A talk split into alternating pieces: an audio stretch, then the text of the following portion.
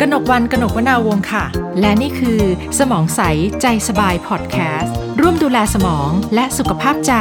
โดยศูนย์ดูแลภาวะสมองเสื่อมโรงพยาบาลจุฬาลงกรณ์สภากาชาดไทย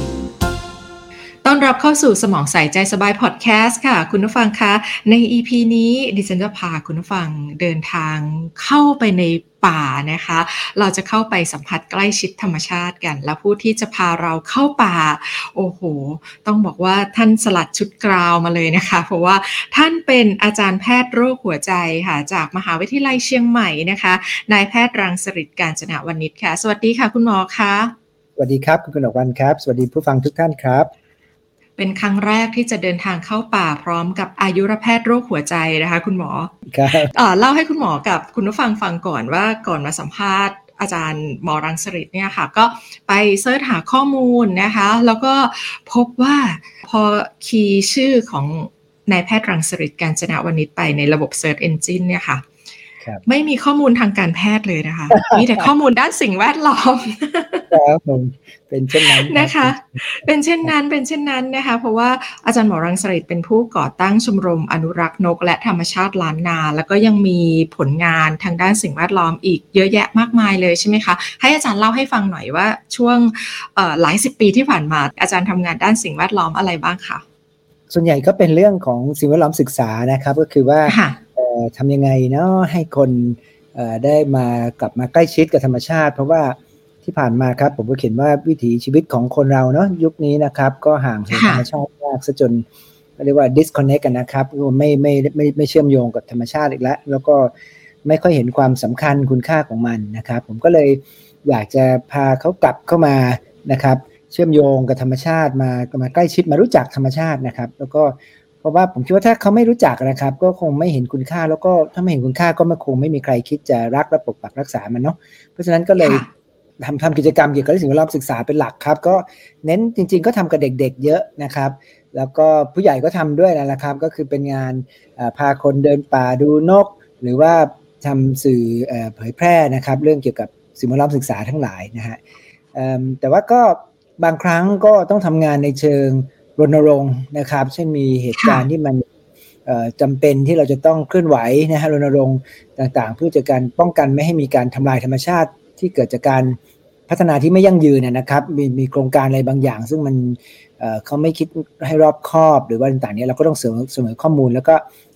เรียกว่าก็ต้องแบบมุมนั้นเนี่ยคนจะมองว่าเป็นเหมือนเหมือนนักอนุรักษ์แบบเยอะๆนะนักเคลื่อนไหวอะไรเงี้ยใช่ไหมคะจริงๆจริงๆไม่ใช่ตัวผมนะครับคือตัวผมจริงๆเนี่ยก็เป็นเป็นผมชอบพาคนไปรู้จักธรรมชาติเป็นผมเรียกตัวเองว่าเป็นทูตธรรมชาติก็ได้ครับผม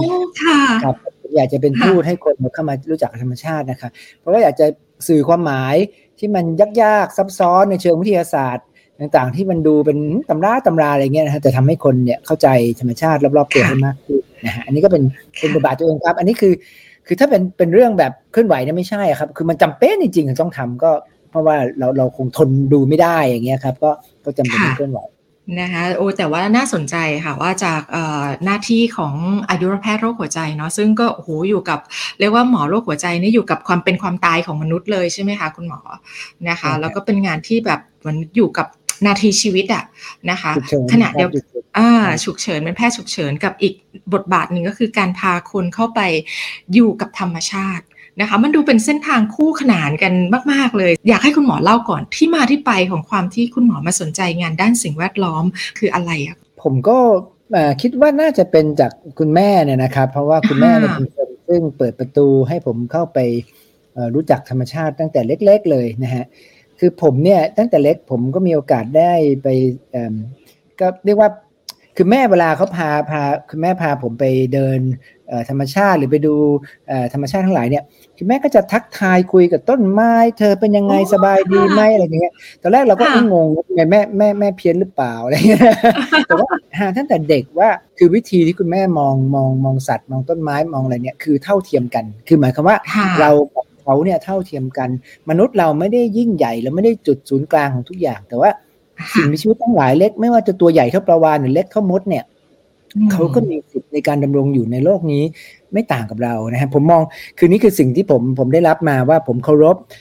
สิ่งมีชีวิตทุกชีวิตนะครับว่าเขามีสิทธิในการดำรงอยู่แล้วผมก็เห็นว่ามันมันมันน่าอัศจรรย์มากอะคือคุณแม่พาไปรู้จักเออนู่นรู้จักนี่นะฮะเราก็รู้สึกว่าโอ้ยธรรมชาติมันเป็นเรื่องน่าอัศจรรย์นะฮะน่าเรียนรู้ไม่จบไม่สิ้นเลยก็เลยอันนี้ครับแล้วเวลาก่อนนอนเนี่ยคุณแม่ก็จะเล่านิทานใช่ไหมฮะผมก็ไม่ค่อยฟังเรื่องเจ้าหญิงเจ้าชายเท่าไหร่แหละแต่ก็ต้องเราเป็นนิทานเกี่ยวกับสัตว์เกี่ยวกับพืชเกี่ยวกับธรรมชาติอะไรเงี้ยคุณแม่ก็จะเล่านะสมัยนั้นก็หนังสือก็ไม่ค่อยมีเยอะนะครับแต่คุณแม่เป็นคนที่มีความรู้เรื่องนี้เยอะก็จะถ่ายทอดให้เราเนี่ยแหละครับก็เลยมันก็ปลูกฝังกันมานะครับแบบนั้นแล้วก็ตอนที่เรียนหนังสืออยู่ที่คณะแพทยศาสตร์รามาธิบดีนะครับที่มหาวิทยาลัยมหิดลก็ก็ได้มีการทำชมรมนะฮะชมรมอนุรักษ์ธรรมชาติของมหิดลนะครับเราก็เข้าไปทำกิจกรรมตอนนั้นมันหลังหลังช่วงหกตุลาสิบเก้าอะไรไปแล้วพอสมควรนะฮะคือตอนนั้นชมรมต่างๆก็หายไปหมดแล้วอ่ะเราก็กลับมารื้อฟื้นกิจกรรมนักศึกษากันนะฮะก็จัดกิจกรรมศึกษาธรรมชาติอะไรพวกนี้นะครับกลับมามีเคลื่อนไหวเรื่องเขื่อนน้ำโจรอะไรเงี้ยมันก็เลยกลายเป็นเหมือนกับเนี่ยนะครับมันก็เริ่มต้นมาอย่างนั้นนะครับไปตอนนั้นมีมีเรื่องการค้าสัตว์ป่าแถวที่จตุจักรเนี่ยผมพวกผมก็ไปเดินขบวนประท้วงให้คนเห็นความสำคัญของปัญหาการค้าสัตว์ป่าที่ทำให้สัตว์ป่าสูญพันธุ์อะไรเงี้ยนี่ก็เป็นกิจกรรมแรกๆที่ทำนะครับแล้วก็ตอนหลังก็พอจบไปแล้วผมไปเป็นหมออยู่ที่อำเภอด่านซ้ายจังหวัดเลยครับก็อยู่ท่ามกลางธรรมชาติมากๆเลยนะช่วงนั้นก็เพิ่งจะจบสงครามคอมมิวนิสต์อะไรใหม่ๆนะฮะโรงพยาบาลนี่ยังมีหลุมหลบภัยอยู่เลยนะครับมีแบบเออแต่ว่าคือไปอยู่ตรงนั้นมันอยู่ใกล้ชิดธรรมชาติเยอะแล้วก็คือผมก็เออระหว่างที่เราตรวจเป็นหมอเนี่ยตรวจคนไข้ไปเนี่ยนะฮะก็จะเห็นว่าคนไข้จำนวนมากเนี่ยก็มาหาเราด้วยอาการอาการแบบเออใจสั่นหายใจไม่อิ่มนอนไม่หลับคืออาการเหล่านี้เป็นอาการจากความเครียดวิตกกังวลนะครับซึ่งก็เอ๊ะทำไมเยอะเป็นกันเยอะจังเลยมีโรคซึมเศร้ามีโรคเครียดเฮ้ยทำไมชาวบ้านเราเป็นอย่างนี้กันเยอะจังเลยก็ที่เราไปทำงานทำงานอยู่ในชนบทเนี่ยเราก็ได้สัมผัสชีวิตเขาอย่างใกล้ชิดได้เข้าไปเยี่ยมในหมู่บ้านเราก็เห็นว่าเขาลำบากมากเพราะว่าการสมัยก่อนเนี่ยธรรมชาติมันอุดมสมบูรณ์นะฮะเขาก็มีน้ำใช้มีเรียกว่าฝนฟ้าตกตามฤดูกาลมีทุกอย่างคือไม่ได้อาจจะไม่มีเงินมากแต่ก็ไม่ได้ไม่ได้ยากจนนะฮะปัจจุบันเนี่ยพอเหมือนกับธรรมชาติถูกทำลายไปเขาถอนต้นทุนน่ะนะฮะจากธรรมชาติกันใช้แบบไม่ยั่งยืนนะฮะบางทีก็มาปลูกพืชเชิงเดี่ยวอะไรกันมากมายเนี่ยแล้วก็ขึ้นกับกลไกการตลาดก็ทำให้ทุกข์กันมากแล้วผมก็เลยรู้สึกว่าตอนนั้นเนี่ยเราก็รู้สึกว่าโอ้งานอนุรักษ์ธรรมชาตินี่สำคัญจริงๆคือเราปล่อยให้ธรรมชาติเนี่ยมันพังไปเยอะมากแล้วก็ผู้คนก็เดือดร้อนมาถึงมนุษย์ก่อให้เกิดปัญหาสังคมอะไรต่างๆตามมามากมายความยากจนต่างๆมันต้นตอมาจากเรื่องความความรักษาความสมดุลของธรรมชาตินะฮะผมก็เลยตอนนั้นเนี่ยผมลาออกจากการเป็นแพทย์นะครับเพราะว่าผมรู้สึกว่าเออหมอก็เป็นกันเยอะละแต่ว่าคนทำงานทำงานด้านสิ่งแวดล้อมมันอาจจะไม่ค่อยมีนะฮะผมก็เลยตัดสินใจทั้งจริงๆเป็นหมอตอนนั้นก็ก็แฮปปี้นะฮะไม่ได้มีอะไรที่ไม่อยากทำงานแต่ว่าก็ก็ออกไปทำงานด้านสิ่งแวดล้อมก็กลับมาทำงานวิจัยเกี่ยวกับสัตว์ป่าแล้วก็ทำงานเกี่ยวกับเผยแพร่เกี่ยวกับทำสิ่งแวดล้อมศึกษาเนี่ยนะครับแต่พอออกออกมาได้ปีนึงครับก็โอ้โหคิดถึงอาชีพแพทย์อย่างตัดหัวใจใช่เพราะว่าคือเราเราไม่รู้จนกระทั่งเราเราเราเราออกออกมาเนี่ยเสียมันไปเนี่ยนะฮะเราถึงจะรู้ว่าเออรักมากเพราะว่าเรารู้สึกว่าอาชีพนี้มันทำให้เรารู้สึกว่าเรามีมีคุณค่านะครับทุกทุกขณะจิตอะไรเงี้ยนะเรารู้สึกว่าเราอาจจะเสพติดความรู้สึกอันนี้ครับว่าอยากมีคุณค่าอยากมีอะไรเงี้ยนะครับก็เลยก็เลยต้องกลับมาเป็นหมอใหม่นะครับก็ก็เลยทุกวันนี้ก็ทำงานสองด้านไปด้วยกันนะครับก็วันวันหยุดนะฮะก็จะส่วนใหญ่ก็จะเป็นวันหยุดนะครับที่จะทุ่มเทให้กับงานด้านสิ่งแวดล้อมนะครับด้านธรรมชาติแล้วก็วันธรรมดาก็รับราชการนะทำงานตามตามเวลาครับผมค่ะโอ้โหแต่ว่าก็ทำให้เห็นเส้นทางของการเป็นนักอนุรักษ์ของคุณหมอเนาะที่เหมือนกับเอ่อได้แรงบันดาลใจหรือว่าได้รับการจุดประกายมาตั้งแต่วัยเยาว์มาจนเป็นวัยรุ่นวัยทำงานใช่ไหมคะเส้นทางชีวิตของคุณหมอก็เกาะเกี่ยวอยู่กับเรื่องของการเอ่ออนุรักษ์หรือว่าดูแลแล้วก็สื่อสารเรื่องของธรรมชาติสู่สาธารณะตลอดเลยทราบมาว่านอกจากคุณแม่จะเป็นผู้ที่เหมือนกับ สร้างความใกล้ชิดเนาะให้คุณหมอได้อยู่กับธรรมชาติแล้วเนี่ยทราบว่าคุณหมอเองก็นำเงินที่ได้จากคุณแม่ไปซื้อที่ดินเพื่อสร้างพื้นที่สีเขียวด้วยใช่ไหมคะอ๋อครับคือคือเราก็ผมก็มีโอกาสที่จะไปไปดูนกนะครับไปศึกษาธรรมชาติหลายหลายที่ในโลกนะครับซึ่งผมเป็นคนชอบดูนกมากนะครับแล้วก็ไปดูโอ้อย่างอย่างอังกฤษเนี่ยนะครับเขาก็จะมีมีที่ที่เป็นแบบเอกชนนะครับรวมเงินกันแล้วก็ซื้อที่เก็บไว้ให้นกอย่างอังกฤษเนี่ยเขาไม่ค่อยเอ่อเขาไม่ค่อยเอาเงินไปทำบุญแบบเข้าวัดเข้าวานะฮะเพราะเขาก็มองว่าจะมองว่ารวยแล้วนะวัดอะไรเงี้ยเขาจะไปทำเพื่อการรักษาพื้นที่ดูแลสิ่งแวดล้อมกันดูแลสิ่งแวดล้อมนะครับใช่หรือว่าอาจจะถ้าเป็นอาคารเก่าก็ได้เลยก็ได้ที่เขารู้สึกว่ามันจะต้องเก็บรักษาไว้ที่เรียกว่า national trust อะไรแบบนี้นะฮะผมก็ดูเอ๊ะแนวทางนี้เมืองไทยเราน่าจะมีนะอะไรเงี้ยนะคุยกับแม่ไว้ว่าอยากจะทำมากเลยเป็นพื้นที่อนุรักษ์นะครับให้นกอยู่นะครับแบบที่เห็นในต่างประเทศพอคุณแม่เสียแม่ก็เขียนในพินัยกรรมครับก็มอบเงินส่วนหนึ่งให้เราให้ผมเนี่ยไปทำตรงนี้ฮะก็เลยได้ทำตามความฝันครับก็ก็ได้ไปฮะได้ได้ไปซื้อที่ที่อันที่หนึ่งที่เป็นท้องนาธรรมดาเนี่ยแหละครับแต่ก็พื้นคืนให้เป็นพื้นที่ชุ่มน้ำหมายถึงว่าเป็นพื้นที่ซึ่งมีมีพวกต้นแขมต้นอ้อมีอะไรเป็นแบบพื้นที่ที่มันกำลังถูกทำลายไปเยอะครับแล้วก็มีนกอาศัยอยู่มากมายครับมีบึงน้ำมีอะไรอันนี้ก็คือทำให้มันฟื้นกลับเข้ามาแล้วก็ไม่น่าเชื่อนะครับที่บริเวณนั้นก็ปรากฏว่าติดตามมามีนกชนิดใหม่ของประเทศไทยนะครับที่ไม่เคยเจอที่อื่นเลยเนี่ยไปเจอตรงที่ของผมเนี่ยมันถึงสามชนิดเลยนะฮะซึ่งก็เป็นอะไรแกว่าเป็นเป็นพื้นที่ของนกหายากเงี้ยเหรอคะคุณหมอไปเป็นอย่างนั้นไปครับใช่ครับอยู่อยู่ตรงพิกัดไหนคะที่ที่ดินที่คุณหมอไปไปสร้างขึ้นที่อำเภอเชียงแสนครับอำเภอเชียงแสนแต่ตัวตัวเองก็ไม่ค่อยมีเวลาไปดูแลเลยนะครับเพราะมันไกลเหมือนกันแต่ว่าก็แต่ให้ธรรมชาติเขาดูแลกันเองดูแลเองใช่ใช่ครับดูแลมันจะเป็นวงกฏนะฮะคล้ายๆเป็นทางเดินแบบเหมือนเหมือนกับวงกฏซึ่งเข้าไปในป่าแขมครับแล้วก็มันก็มีมีบางไพรให้ไปนั่งเฝ้าดูนกมาเล่นน้ำอะไรพวกนี้ครับยินดีนะครับก็ไปดูกันได้คุณฟังเราก็ตื่นเต้นเลยนะคะเนี่ยค่ะคุณผู้ฟังเหมือนกับเรากำลังเข้าป่าไปพร้อมกับคุณหมอเลยเนาะเพราะว่าได้ฟังคุณหมอบรรยายว่าเอ้ยจริงๆธรรมชาติเขามีความอัศจรรย์หลายอย่างใช่ไหมคะแล้วเขาเขาสามารถจะดูแลตัวเองได้ค่ะใช่ครับที่นั่นมีโอ้มีนกนกเป็ดน้ำนะครับมีนกเป็ดแดงนกเป็ดเทาโอ้มามาเนื่องเราอยู่ในบางไพรเนี่ยมันก็มาเล่นน้ำไซขนนะครับแบบไม่ไม่ไม่ได้ตื่นตกใจเราก็อยู่ใกล้ๆให้เราดูนะครับมีนกกระเตนนะฮะมีโอ้สารพัดนะครับที่นั่นครับไปดูชื่อว่าพื้นที่อนุรักษ์นกน้ำคำนะครับอยู่ที่เชียงแสนพื้นที่อนุรักษ์นกน้ำคำนะคะอำเภอเชียงแสนจังหวัดเชียงรายนะคะก็ถ้าคุณผู้ฟังมีโอกาสก็ลองเดินทางไปนี่คือพื้นที่แรกเดี๋ยวจะให้คุณหมอแนะนำอีกว่าสำหรับมือใหม่หัดเดินป่านะถ้าเกิดว่าคุณผู้ฟังสนใจอ่ะอยากจะไปที่ไหนได้บ้างแต่ว่าฟังฟังเรื่องราวของคุณหมอแล้วเอ่ออยากรู้ว่านอกจากคุณแม่นะคะที่เป็นแรงบันดาลใจแล้วเนี่ยคือคืออันนี้มันคาดเดานะเวลาเราเข้าไปสู่วงการอะไรก็แล้วแต่แล้วเราได้มีโอกาสรู้จักกับคนที่อยู่ในวงการนั้นๆโดยเฉพาะวงการสิ่งแวดล้อมเนี่ยเอ่อเราก็จะพบว่ามีหลายคนที่เป็นแรงบันดาลใจให้เราใช่ไหมคะที่ที่อยากจะอยู่ในเส้นทางนั้นๆต่อคุณหมอมีมีบุคคลเหล่านั้นไหมคะในวงการสิ่งแวดล้อมที่เป็นแรงบันดาลใจให้เราอะค่ะก็มีหลายท่านนะครับแต่ว่าบางท่านก็ไม่ใช่คนไทยนะครับอย่างเช่น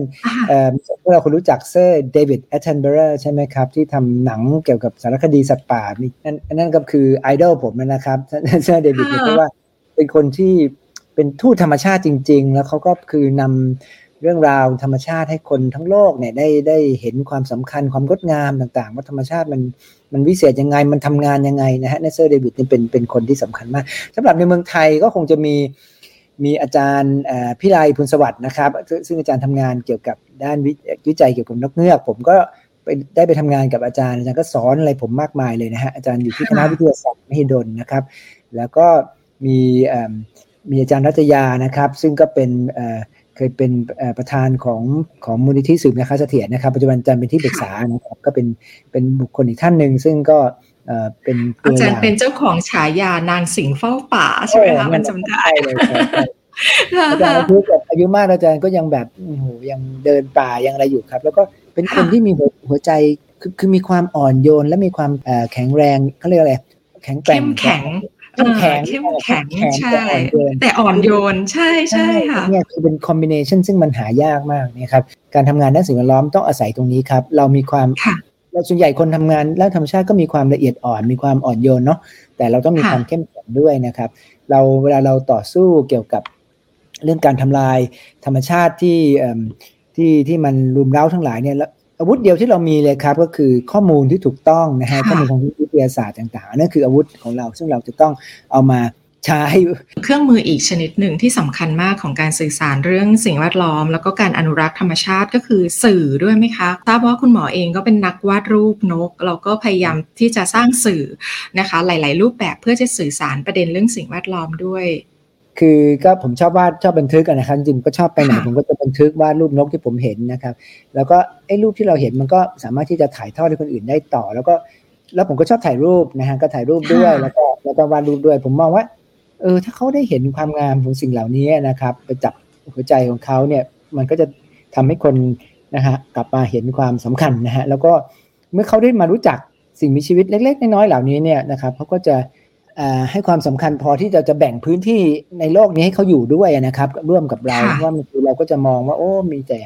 คือมนุษย์เราเป็นหลักอยู่อย่างเดียวแล้วเราก็ไม่ไม่เหลือพื้นที่ให้ใครอยู่เลยนะครับผมก็อยากให้เขา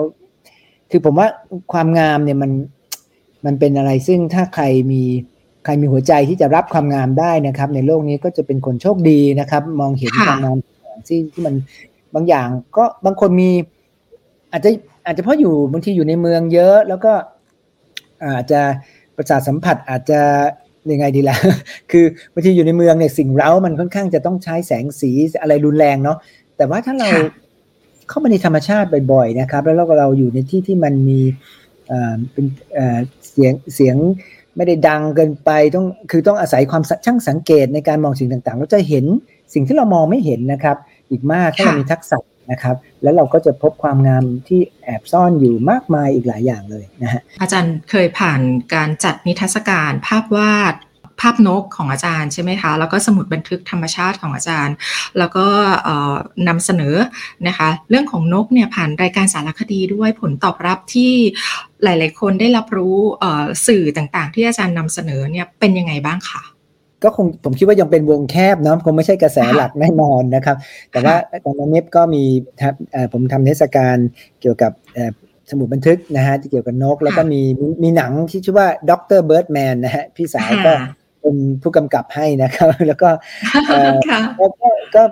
ก็มีคนมาดูพอสมควรครับแต่ก็คิดว่าตอนนั้นพอติดโควิดพอดีเนาะก็เลยเลิกเลิกไปแต่ว่าก็คิดว่ายังไม่ใช่กระแสหลักแน่นอนครับไม่ใช่แต่ว่าคงจะเป็นคนที่เป็นนิชหรือว่าเป็นกลุ่มคนที่สนใจเรื่องนี้เป็นพิเศษครับก็จะก็จะอย่างน้อยก็มีท่านแล้วผมก็ทำสารคดีที่ออกไทย พี บี เอส นะฮะชื่อรายการอ่านป่าเนาะอ่านป่านี่ก็คือหมายความว่าผมอยากให้คนอ่านธรรมชาติให้ออกนะครับเพราะว่ามันเหมือนบางทีน่าเสียดายนะบางทีเราเราสังเกตนะฮะผมไปที่ท่องเที่ยวบางที่เนี่ยคนนั่งรถมาจากกรุงเทพเจ็ดร้อย แปดร้อย กิโลเมตรขึ้นมาถึงยอดดอยอินทนนท์นะฮะแล้วก็ไปถ่ายถ่ายรูปกับป้ายว่าจุดสูงสุดแดนสยามนะฮะถ่ายป้ายเช็คอินเสร็จแล้วก็ลงไปนะฮะว่าอ้าวแล้วอ้าวแล้วความมหัศจรรย์ของป่าเมฆนะฮะเอ่อกุหลาบเอ่อต้นกุหลาบพันปีนกกินปลีหางยาวเขียวที่มันบินอยู่รอบๆตัวเขามองไม่เห็นเลยนะครับแล้วก็เอ่อเราก็รู้สึกว่าอ๋อเพราะว่าเป็นเพราะว่าเขาอ่านไม่ออกนะเขามองไม่เห็นแล้วเขาอ่านไม่ออกจริงๆมันมีเรื่องราวที่คือเหมือนเรามีหนังสือที่ดีมากเลยนะครับแต่เขียนเป็นภาษาโปรตุเกสอะไรเงี้ยซึ่งเราก็อ่านไม่ได้เนี่ยมันเราก็ไม่ซึมซับเราก็ไม่อินกับมันดังนั้นผมก็อยากจะสอนคนให้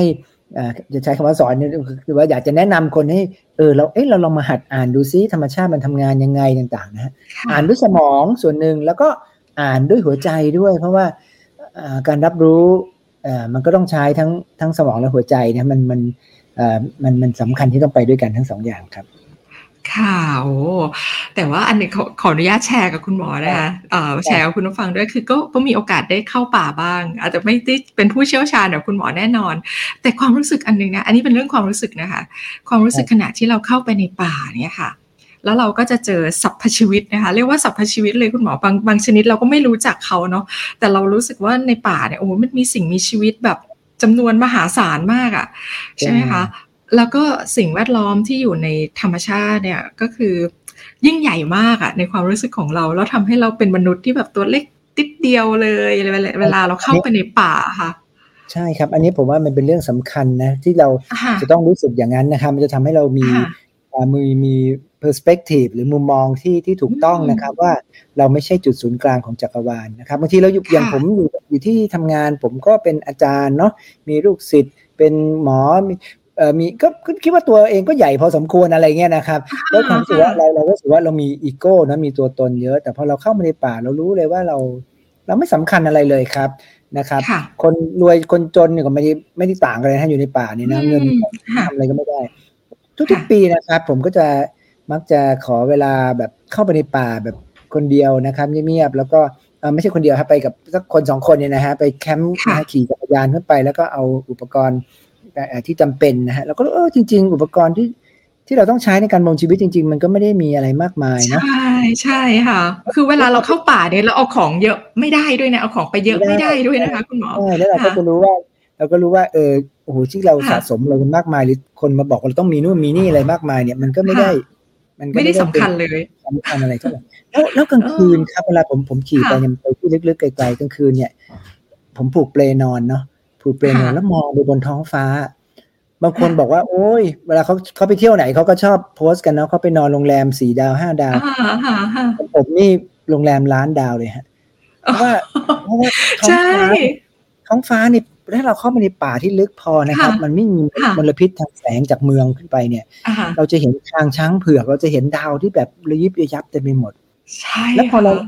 พอเรามองท้องฟ้าที่เต็มไปด้วยดาวทางช้างเผือกเนี่ยเรารู้เลยครับว่ามนุษย์เราตัวนิดเดียวจริงๆนะฮะซึ่งอันนี้เป็นสิ่งน่าเสียดายนะครับที่หลายคนไม่ค่อยมีโอกาสได้เห็นท้องฟ้าแบบนั้น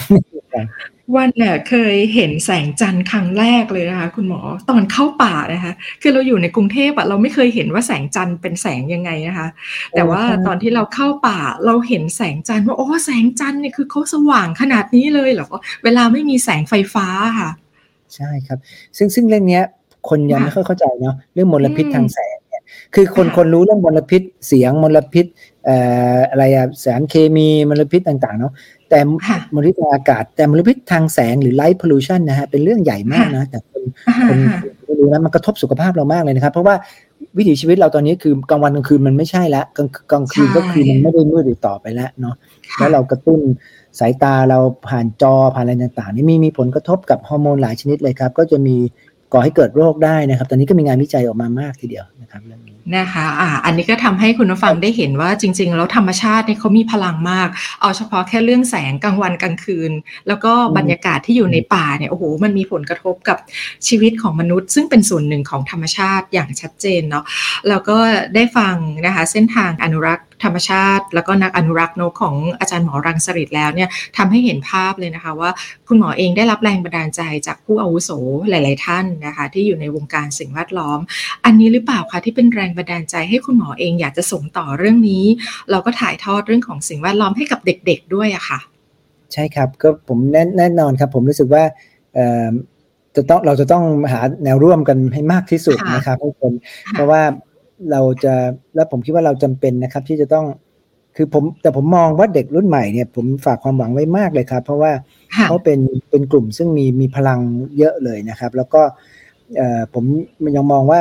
ปัญหาก็คือว่าความที่เขาไม่ค่อยคุ้นเคยกับธรรมชาตินะครับเพราะทุกวันนี้เนี่ย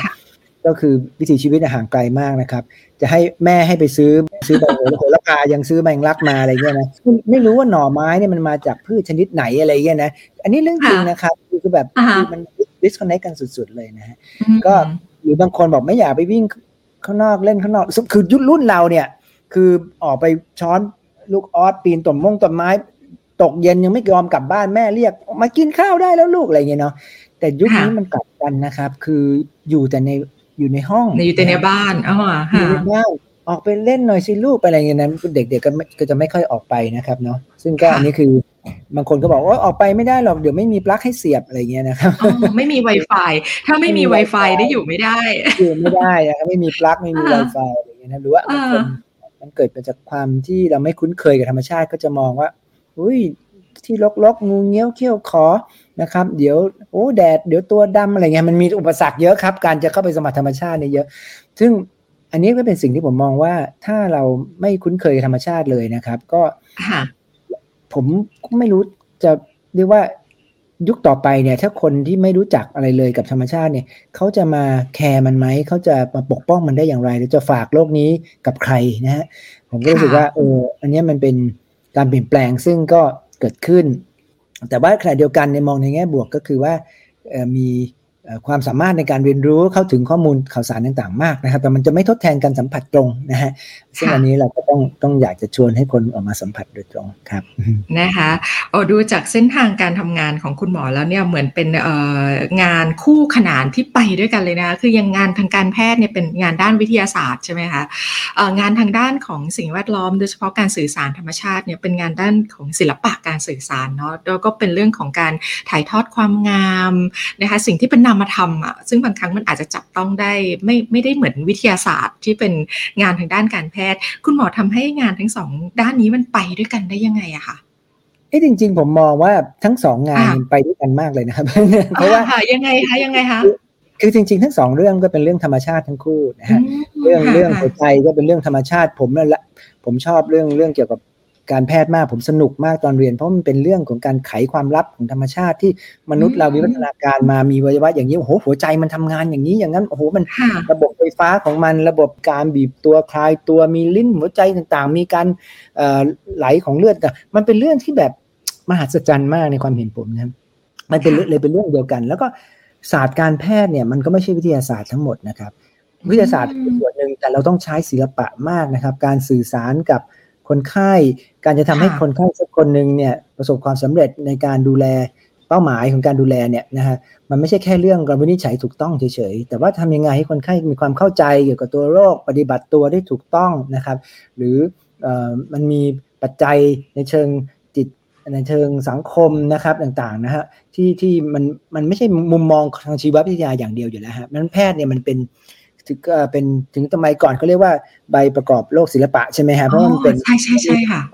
ศิลปะมีทั้งวิทยาศาสตร์มันเป็นทั้งอาร์ตและไซน์ครับเรื่องของเรื่องของเรื่องของธรรมชาติแน่นอนเลยครับมีทั้งสองส่วนแน่นอนเลยคือถ้าเราจะใช้แต่ความสวยงามโรแมนติกแต่ว่าเราไม่มีข้อมูลที่ถูกต้องโอ้โหอันนี้อันตรายมากครับเพราะเราจะเห็นนะครับมีการหลายคนรักธรรมชาตินะครับแต่ว่าเข้าใจผิดๆผมยกตัวอย่างเลยครับอย่างเช่นการการปลูกป่าเนี่ยนะฟังดูน่าจะเป็นเรื่องดีเนาะแต่ถ้าเราไม่มีความรู้เนี่ยเราไปปลูกพันไม้ที่ผิดหรือไปปลูกผิดที่หรือว่าการสร้างฝายที่เราได้ยินกันเป็นประจำเนี่ยนะครับมันไม่ได้ว่าเป็นเป็นทางถูกต้องเสมอไปคุณไปกั้นในลำลำห้วยลำธารเนี่ยคุณไปเปลี่ยนนิเวศของน้ำไหลให้เป็นน้ำนิ่งไปแล้วนะครับสร้างความเสียหายมากมายด้วยก็ได้นะครับมันเหมือนกับว่าถ้าคุณเป็นหมอแต่คุณมีใจมากรักมันเพื่อนมนุษย์มีเมตตาแต่คุณไม่มีความรู้มันก็คล้ายๆหมอเถื่อนนะครับเพราะฉะนั้นเรื่องเรื่องของธรรมชาติก็เช่นเดียวกันฮะเรามีความรักเราเอ็นดูเรามีเมตตาต่อสิ่งสรรพสิ่งแต่คุณต้องมีความรู้ต้องมีความเข้าใจธรรมชาติจริงๆครับคุณถึงจะทำทำอนุรักษ์ได้ถูกต้องนะครับอ่าอันหนึ่งที่วันรู้สึกนะคะกับตัวเองก็คือธรรมชาติมีผลกับวิทยาศาสตร์ในร่างกายเราก็คือเวลาเราเข้าป่ามันจะมีผลกับหัวใจของเรามากเลยนะคะคุณหมอโอ้อันนี้ใช่อันนี้อันนี้ก็ต้องดูนะครับอันนี้มีงานวิจัยมามากมายครับเวลาเราเข้าไปในป่านะครับพื้นที่สีเขียวไม่ต้องไม่ต้องป่าแล้วครับเอาแค่มีพื้นที่มีต้นไม้มีสวนสาธารณะเนี่ยหรือเรามองกระถางต้นไม้นิดนึงก็นะครับก็จิตใจเราเนี่ยความดันก็ลดลงแล้วครับแล้วก็ชีพจรก็ช้าลงไปเจาะเลือดนะครับฮอร์โมนที่เป็นเขาเรียกสเตรสฮอร์โมนคือฮอร์โมนความเครียดพวกที่เขาเรียกคอร์ติซอลอะดรีนาลินอะไรพวกนี้จะลดลงไปหมดเลยครับแล้วก็มีงานวิจัยมากมายญี่ปุ่นเนี่ยนะครับคุณหมอญี่ปุ่นเนี่ยเขาจะมีการสั่งแทนที่เป็นสั่งยานะฮะเขาจะเขียนใบสั่งยาว่าชิรินโยกุนะฮะชิรินโยกุแปลว่าเอ่อ forest bath นะฮะคือการอาบป่านะฮะอาบป่าก็คือให้นะฮะลองๆให้ออกไปหาธรรมชาติซะใช่ครับแล้วที่ญี่ปุ่นเนี่ยจะมีป่าที่เขาเขียนว่าเป็นที่สำหรับอาบป่าโดยเฉพาะเลยนะฮะก็คือคนๆก็จะไปเดินบริเวณนั้นแล้วก็ธรรมชาติก็จะเยียวยาจิตใจที่ผ่านความวุ่นวายความเครียดของวิถีชีวิตในสังคมแล้วก็จะรักษาเรื่องความดันโลหิตรักษาเรื่องคือมันสมดุลต่างๆจะกลับมาฮะเพราะว่าจริงๆโรคหลายโรคนะครับที่เราเป็นกันอยู่ทุกวันนี้ที่ผมดูแลอยู่ทุกวันนี้นะครับเบาหวานความดันต่างสมัยก่อนมันไม่ได้เยอะอย่างนี้นะครับแต่มันเป็นเพราะว่าวิถีชีวิตเราที่มันไม่ได้สอดคล้องกับร่างกายของเราซึ่งร่างกายของเรามันก็เป็นโฮโมเซเปียนเนี่ยมาสี่แสนปีนะฮะแต่ว่า เมื่อตอนมันที่มันวิวัฒนาการมาทีแรกเนี่ยวิถีชีวิตเราไม่ใช่แบบนี้เลยนะครับใช่ไหมฮะเราเราไม่ได้อยู่กับคือเราก็อยู่กับต้นไม้อยู่กับดินอยู่กับอะไรอย่างนี้แต่ปัจจุบันเราอยู่ในตึกอยู่คอนกรีตต่างๆนะฮะแล้วก็อาหารการกินเราก็ไม่เหมือนเดิมนะครับเปลี่ยนไปเยอะมากเลยแล้วก็น้ำตาลเนี่ยเยอะมากจนกระทั่งเซลล์ตับอ่อนนะครับมันทำงานไม่ไหวจนกระทั่งเกิดการดื้ออินซูลินเกิดโรคเบาหวานขึ้นมานะฮะสเตรสต่างๆทำให้เกิดมีมีความดันโลหิตสูงมีโรคหัวใจต่างๆตามมาอันนี้คือมันเป็นเรื่องของความที่มนุษย์เราใช้ชีวิตไม่สอดคล้องกับร่างกายของเราตามธรรมชาติที่ที่ที่ควรจะเป็นนะครับใครที่อยากจะแข็งแรงเนี่ยแนะนำว่าลองเข้าไป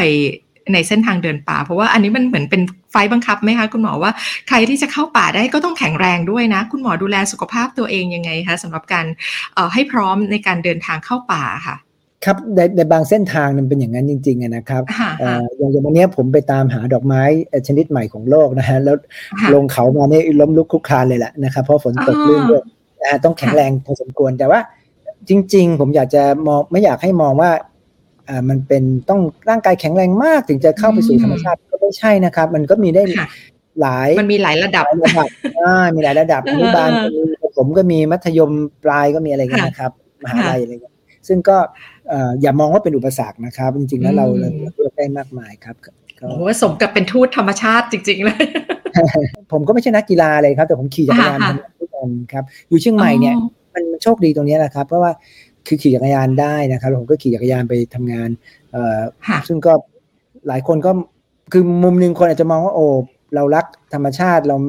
ไม่อยากให้โลกร้อนขี่จักรยานนั้นก็เป็นส่วนหนึ่งครับแต่เอาเอาเข้าจริงๆเนี่ยผมขี่เพราะว่ามันสะดวกครับเพราะว่ารถติดยังไงผมก็ไปถึงก่อนอะไรเงี้ยนะครับจอดรถก็แล้วผมรู้สึกว่าเออเราเวลาเราบ่นว่ารถติดรถติดเนี่ยแล้วเราก็เราก็เป็นอีกคนนึงที่ทำให้รถมันเพิ่มขึ้นมาใช่ไหมแต่ว่าผมอยากจะเป็นส่วนหนึ่งของการแก้ปัญหาด้วยนะครับก็คิดว่าการการถ้าเราเรามาใช้จักรยานกันเนี่ยมันช่วยแก้ปัญหาได้อีกเยอะเลยครับถ้าอย่างนั้นต้องให้คุณหมอแนะนำแล้วค่ะถ้าเกิดว่าคุณผู้ฟังของเราเป็นมือใหม่ก่อนอ่าระดับมือใหม่ก่อนนะคะอยากจะเริ่มต้นการไปศึกษาธรรมชาติเข้าป่าแบบไม่ยากจนเกินไปคุณหมอมีแนะนำเส้นทางไหมคะโอ้อ่าถ้าถ้าอยู่กรุงเทพก็อ่าจริงๆถ้าอยากศึกษาธรรมชาติแบบลึกไปกว่าแค่สมมติเราเคยไปสวนสาธารณะไปเดินดูถ้าเราอยากจะรู้เอ๊ะพืชพันธุ์รู้จักสัตว์ต่างๆเนี่ยเขาก็จะมีกิจกรรมอย่างเช่นอาจจะเช่นนกเนี่ยนะฮะเขาจะมีที่เรียกว่า bird walk นะฮะเดินชมนกเนี่ยจัดโดยสมาคมอนุรักษ์นกและธรรมชาติแห่งประเทศไทยนะครับอยู่ที่สวนรถไฟกับที่น่าจะสวนหลวงรเก้านะฮะจะมีอยู่สองที่จะมีอยู่เรื่อยๆเลยครับอันนี้เราไปจอยได้เราจะเราจะทำให้เราเออขนาดสวนสาธารณะที่เราอยู่ใกล้ๆเนี่ยเออเราเริ่มมองเห็นเราได้ดวงตาดวงใหม่นะครับซึ่งเราไม่เคยเห็นมาก่อนเราจะมองสิ่งที่เราไม่เคยมองแล้วเราไปค้นพบโอ้มีต้นไม้ตัวนี้อยู่มีนกนี่อยู่เนี่ยนะฮะเราเราต้องอาจจะต้องอาศัยคนที่เขาเอ่อเขาแนะนำเรานิดนึงนะเปิดตรงนี้ให้เราแล้วเราเดี๋ยวเราก็จะไปเลยนะไปได้เลยนี่ถ้าอยากจะไปแบบธรรมชาติจริงๆเนี่ยก็ผมว่า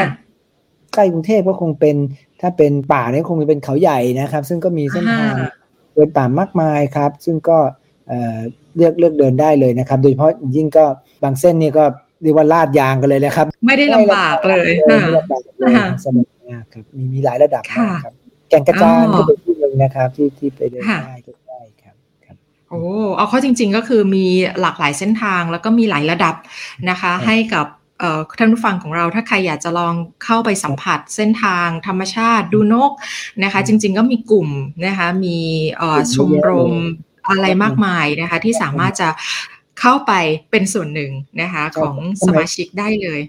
ใช่ครับสมัยก่อนที่เราเริ่มเนี่ยมันยากมากครับเพราะเราไม่ไม่รู้จะเริ่มยังไงเดี๋ยวนี้มันมีกลุ่มเยอะเราไปเจออะไรเนี่ยเดี๋ยวนี้ก็สามารถจะถามคนได้หมดเลยถ่ายรูปมาโพสต์ถามนะฮะเออเขาก็จะมีคนมาแนะนำต่างๆโอ้เดี๋ยวนี้สนุกครับคู่มือศึกษาธรรมชาติเยอะแยะเลยครับหาซื้อได้แล้วก็ทำให้คนเจอกันได้ง่ายขึ้นด้วยใช่ไหมคะเพราะว่ามีเรื่องออนไลน์เข้ามาด้วยนะคะคุณหมอนะเอ่อคุณหมอเป็นเป็นแพทย์โรคหัวใจเนาะคุณหมอก็ฟังชีพจรคนไข้สำหรับการรักษาเนาะเวลาคุณหมอเข้าป่าป่ามีชีพจรไหมคะป่ามีชีพจรไหมอืมถ้าผมจะบอกชีพจรของป่านี่ก็คงเป็นสัตว์ป่านะครับที่เป็นชีพจรของป่าเพราะว่าถ้าป่าเรามองเหมือนกับว่ามีแต่ต้นไม้เฉยๆเนี่ยเอ่อมันเราอาจจะมองว่าโอ้มันเขียวดีสมบูรณ์ดีเนี่ย แต่มันจะเป็นป่าที่ไม่มีชีพจรครับเป็นป่าที่เงียบสงัดเลยนะไม่มีเสียงร้องของชนีของนกของสัตว์ต่างๆแล้วสัตว์เหล่านี้ที่มันอยู่ในป่าเนี่ยมันไม่ได้แค่ทำให้ป่ามีชีวิตชีวางดงามเฉยๆนะครับ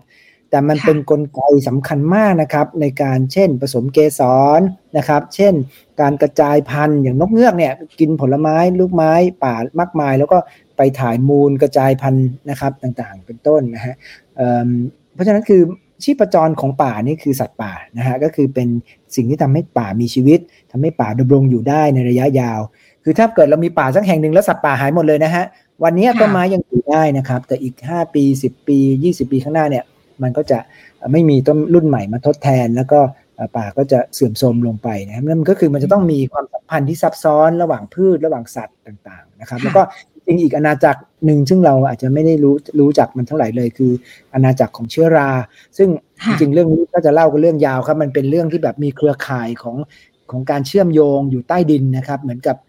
เขาเรียกว่าเครือข่ายเหมือนอินเทอร์เน็ตเลยนะครับแต่เขาเรียกว่า Wood Wide Web นะฮะเป็นเครือข่ายการสื่อสารของต้นไม้ซึ่งอันนี้เป็นของที่นักวิทยาศาสตร์เพิ่งค้นพบเมื่อไม่นานนี้เองนะครับแล้วก็เป็นเรื่องน่าตื่นเต้นมากต้นไม้มันคุยกันได้ยังไงน่าสื่อสารกันได้โอ้ยนึกถึงหนังอวตารเลยอะค่ะใช่เลยครับลากไม้เขาสื่อสารกันได้อ่ะนี่คือเรื่องจริงนะครับนี่คือเรื่องจริงเลยครับผมอวตารก็ตื่นเต้นการวิจัยนี้โอ้โหตื่นเต้นเลยค่ะโอ้จริงๆถ้าเกิดว่าคุยกับคุณหมอเรื่องสิ่งแวดล้อมนี่ก็คือเราก็คงจะคุยกันไปได้เรื่อยๆนะคะอีกหลายเรื่องทีเดียวให้คุณหมอฝากทิ้งท้ายดีกว่าค่ะในฐานะที่เป็นนักอนุรักษ์แล้วก็นักสื่อสารสิ่งแวดล้อมเป็นทูตธรรมชาตินะคะคุณหมอคาดหวังอยากจะให้ในอนาคตเนี่ยงานสื่อสารด้านสิ่งแวดล้อมไปแบบไหนคะตอนนี้เนี่ยเราต้องยอมรับนะครับว่าเราอยู่ในวิกฤตเนาะนะครับเราเห็นอาการหลายๆอย่างที่โลกแสดงให้เราเห็นว่าเราไม่ว่าจะเป็นเนี่ยนะฮะน้ำท่วมอากาศร้อนโรคระบาดโควิดอะไรต่างๆเนี่ยมันเป็นเรื่องของอาการที่แสดงให้เห็นเรื่องของการเสียสมดุลทางธรรมชาติอย่างมากนะมนุษย์เรามีจำนวนมากมายแล้วเราใช้ทรัพยากรแบบเรียกว่าไม่ไม่ไม่ไม่คิดหน้าคิดหลังเลยนะครับมันก็เลยเดือดร้อนกันไปทั่วเราเราไปอย่างนี้ต่อไม่ได้อย่างเงี้ยนะครับเราต้องปรับเปลี่ยนนะครับถ้าอุณหภูมิเราสูงขึ้นกว่านี้อีกครึ่งองศาหนึ่งองศาเนี่ยเราจะเดือดร้อนกันหนักมากรุ่นหลังไม่รู้จะอยู่กันยังไงนะฮะเพราะฉะนั้นมันก็จะมีความคือผมส่วนหนึ่งเนี่ยผมก็มีความหวังนะครับเพราะว่าผมเห็นว่าคนรุ่นใหม่ๆนะครับก็มีความใส่ใจเรื่องนี้มากขึ้นนะฮะเรามีเรามีความคิดแนวทางใหม่ๆเยอะนะครับที่จะคือมนุษย์เรามันมีปัญญานะฮะมันรู้ละว่ามันผิดพลาดมานำมาถึงจุดนี้มันก็มีปัญญาพอนะครับที่จะรู้ทางออกว่าจะทำยังไงแต่ว่ามันจะต้องอาศัยความเอ่อเรียกว่า political will ต้องอาศัยเอ่อแรงเจตจำนงเนาะทางการเมืองต้องอาศัยหลายๆอย่างที่ต้องผลักดันมันไปซึ่งปัญหาคือเวลาไม่อยู่ข้างเราเลยนะครับเรามีเวลาไม่มากเลยที่จะที่จะปรับเปลี่ยนตรงนี้ซึ่งการสื่อสารจึงก็เป็นเรื่องที่ค่อนข้างจะเร่งด่วนสูงสุดเลยเนี่ยผมอยากจะเห็นก็คืออยากจะเห็นมนุษย์พวกเราเนี่ยนะครับหันมามองว่าให้สิทธินะครับของสิ่งมีชีวิตทั้งหลายเคารพสิทธิของการดำรงอยู่นะครับบนโลกของสิ่งมีชีวิตตัวเล็กตัวใหญ่ทั้งหลายนะครับแบ่งปันพื้นที่บนโลกนี้ให้กับพวกเขาให้อยู่ร่วมกับเรานะเพราะว่าเราอยู่แต่เพียงลำพังคนเดียวไม่ได้แน่นอนนะครับอันนี้เป็นสิ่งที่ที่ผมอยากจะให้ให้ให้มีมุมมองทัศนคตินี้เกิดขึ้นนะครับค่ะโอ้วันนี้เราได้รับความรู้แล้วก็รู้สึกอยากจะไปเข้าป่าทันทีเลยนะคะคุณหมอรู้สึกว่าอยากจะไปอาบป่าให้หัวใจตัวเองแข็งแรงนะคะวันนี้เราได้รับข้อมูลที่ที่เป็นประโยชน์มากมายนะคะแล้วก็ขอ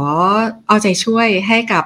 ทูตธรรมชาติด้วยนะคะให้คุณหมอสื่อสารเรื่องของธรรมชาติแล้วก็ให้ผู้คนเห็นความสำคัญเนาะของการดูแลสิ่งแวดล้อมร่วมกันด้วยนะคะวันนี้ขอบคุณอย่างยิ่งเลยค่ะ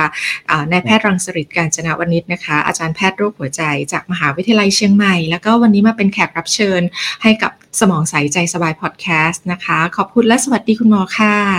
สวัสดีครับสวัสดีครับสมองใสใจสบายพอดแคสต์ร่วมดูแลสมองและสุขภาพใจ